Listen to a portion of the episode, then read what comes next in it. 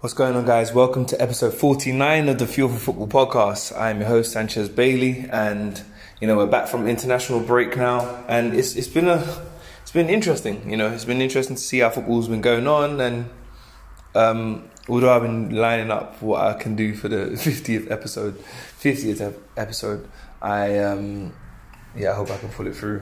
Anyway, um, I guess for me, like Uh, it's hard for me to do an episode and not really speak about Man United and Ollie because he's been sacked now. And that's a story that we've been covering over a period of time, really exploring and looking at pressure and how that's affected the team. And, you know, I'm just going to put this episode out there to almost cause food for thought and allow you to kind of see the effects that maybe pressure and how things has turned out to actually affect him, maybe the team, and maybe some individual players as well. Now, one of the things that kind of stood out to me was, you know, I feel like Ole Gunnar Solskjaer is a very transparent man. I think if he's cheesed off, you kind of know it. He doesn't hide that at a press conference, excuse me. But, um, you know, and if he's very happy, he's very praiseworthy. And if he's, you know, um, very apologetic, very apologetic, he's very apologetic. And so I feel with you know the manner of the defeat against Watford, I haven't seen the game. I saw bits. I was um I was at a sports bar. Uh, and it was like juxtaposed between the rugby. I have no interest in rugby at the moment, if I'm honest. But it was on a larger screen, so the Man United game was something that I saw at a distance. And I was just seeing goals go in, to be honest with you. But he came out and he apologised.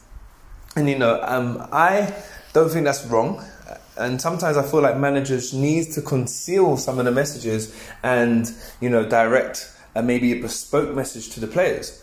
But you know, I believe the message and the spirit and the mannerisms that he's bringing uh, in in the public is not too far from what he actually presents in um, to the team. I'm sure he won't be apologetic to the team, but I, I, I don't know if it's addressing, if he is addressing some of the needs and, and the issues that the team has, you know, um, working to improve and develop.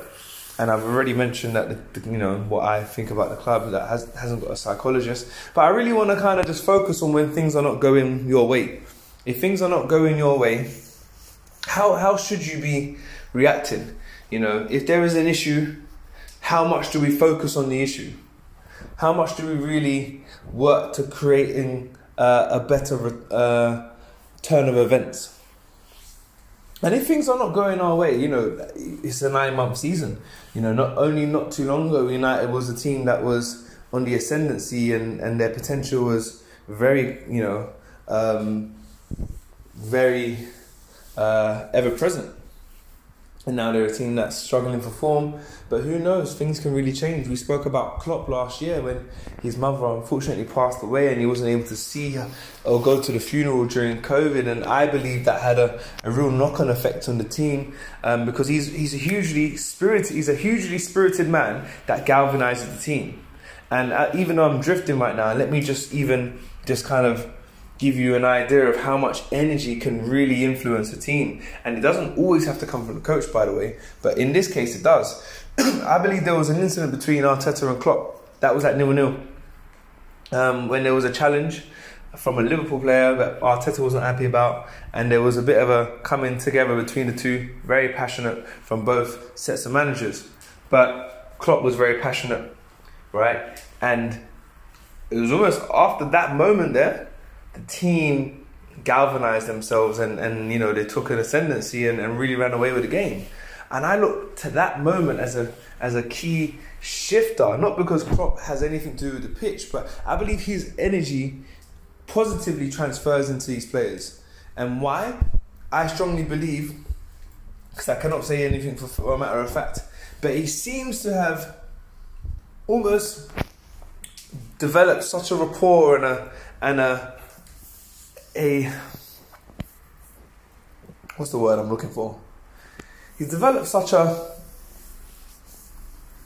a likeness and and a um, an affinity is the word I'm looking for with the players that you know they feel what he feels, you know, And I believe that when his mother passed away, his countenance and his mannerisms dropped massively, understandably and rightly so, right? And that affected the team.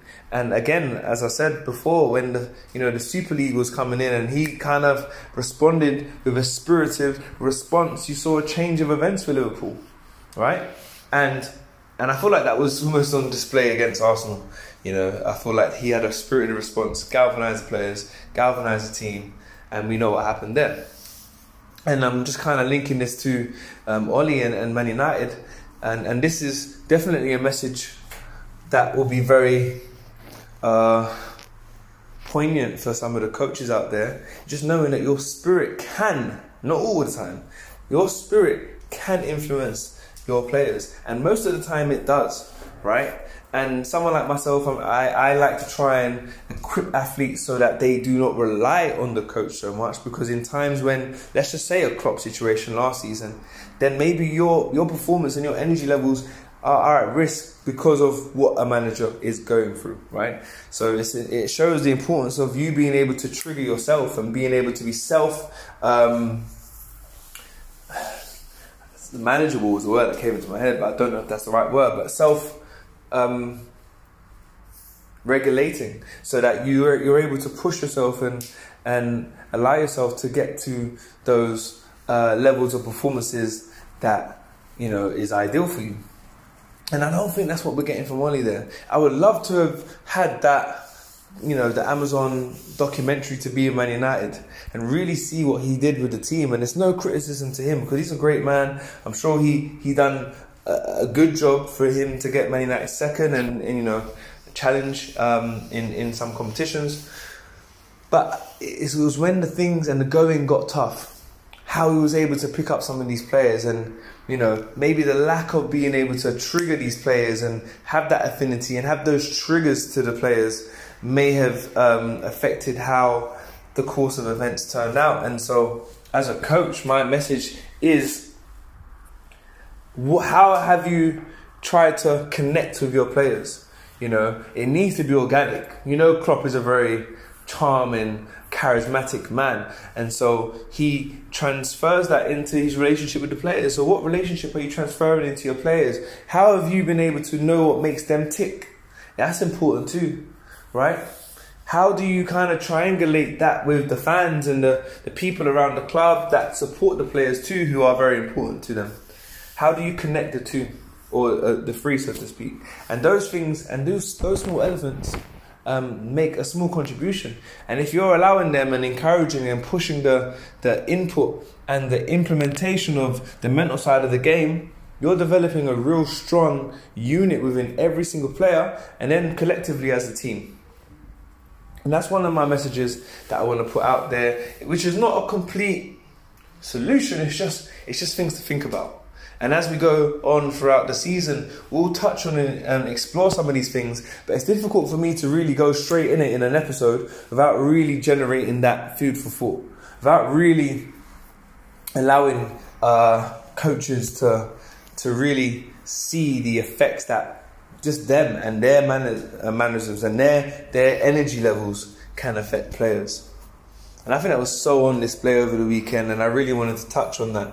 And I believe you could even use Chelsea as an example last season with Lampard. Is the same team that won the Champions League. All it was was a different manager who was very passionate, very studious, very attentive, and that energy level creeps into a, um, into the players. You know, the players will sit down and talk about the coach in their spare time. When I speak to a player, I like to check in and see how they see and they perceive their coach and the relationship with the coach because that can almost be telling to maybe some of the conditions or the circumstances that a player thinks, feels, and experiences.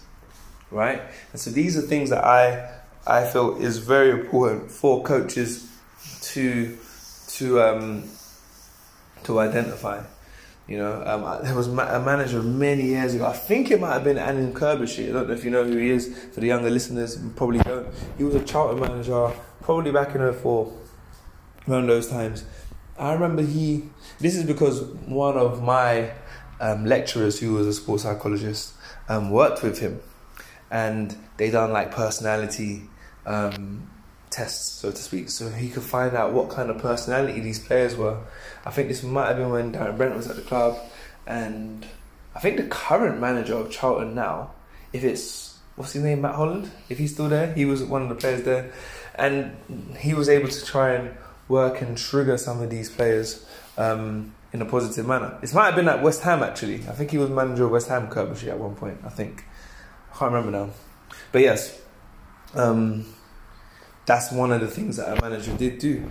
So I wanted to just use this episode as we kind of really transition into hopefully what I see as a as a new phase from episode 50. Um, I think that's going to be a really uh, standout uh, moment for myself personally, but also for the pod. 50 episodes in, which is basically a year, um, which has been massively interrupted with COVID, and you know, obviously we have season breaks. So, um, yeah, uh, this is probably going to be the first actual full season of the podcast. So, you know, um, I am looking forward to seeing how everything develops, and I appreciate everybody who's been involved, um, who's listened. You know, um, I don't like to check analytics, but I've been checking it um, recently just to kind of get an idea of the different type of listeners and what is more popular from listeners and you know there's listeners engaging every single week even when there's not a episode that drops and you know um, it's nice to see that some people are going back to early episodes and really using um, the episodes as as guides and tools to equip them on some of the mental skills that we've explored. So I just want to make it mentioned or make it known that I appreciate it. Uh, I am very grateful for everyone tuning in, but at the same time, it only uh, it's only for you. It's only to make the impacts and the changes and the the, um, the improvements for your game. Anyway, enough of me talking today. I wanted to put this out there. I probably entitled this episode for the coaches. It's not something that players don't need to listen to, but it's something that I probably should have said this at the start, but it's something that um, players should be aware about. players uh, should definitely be conscious of being responsible for their own mood, so to speak, their own uh, mental and to some degree their form, you know, and, and not place too much power into the coach, into the into their inability to develop, even amidst the, the lack of game time. And for coaches, it's more about uh, being aware about how impactful you can be on the players. Just even some small things uh, to do with just countenance, how your mannerisms are, your behavior, energy levels, and you know that can have a uh, uh, maybe albeit um, percentile of an effect but you know you know the percentiles are really sometimes what makes the differences in, in some of the games that we play in, in this beautiful sport of ours. So anyway thanks again. Uh, episode 49 done. Moving on to episode 50 i am hoping and that can be next week uh, only thing that will delay me will be matters out of my control but I, am going to endeavour to make sure what I planned for the 50th episode comes to pass this week. In the Bible, say inshallah. Anyway, um, all the best and on to the next episode.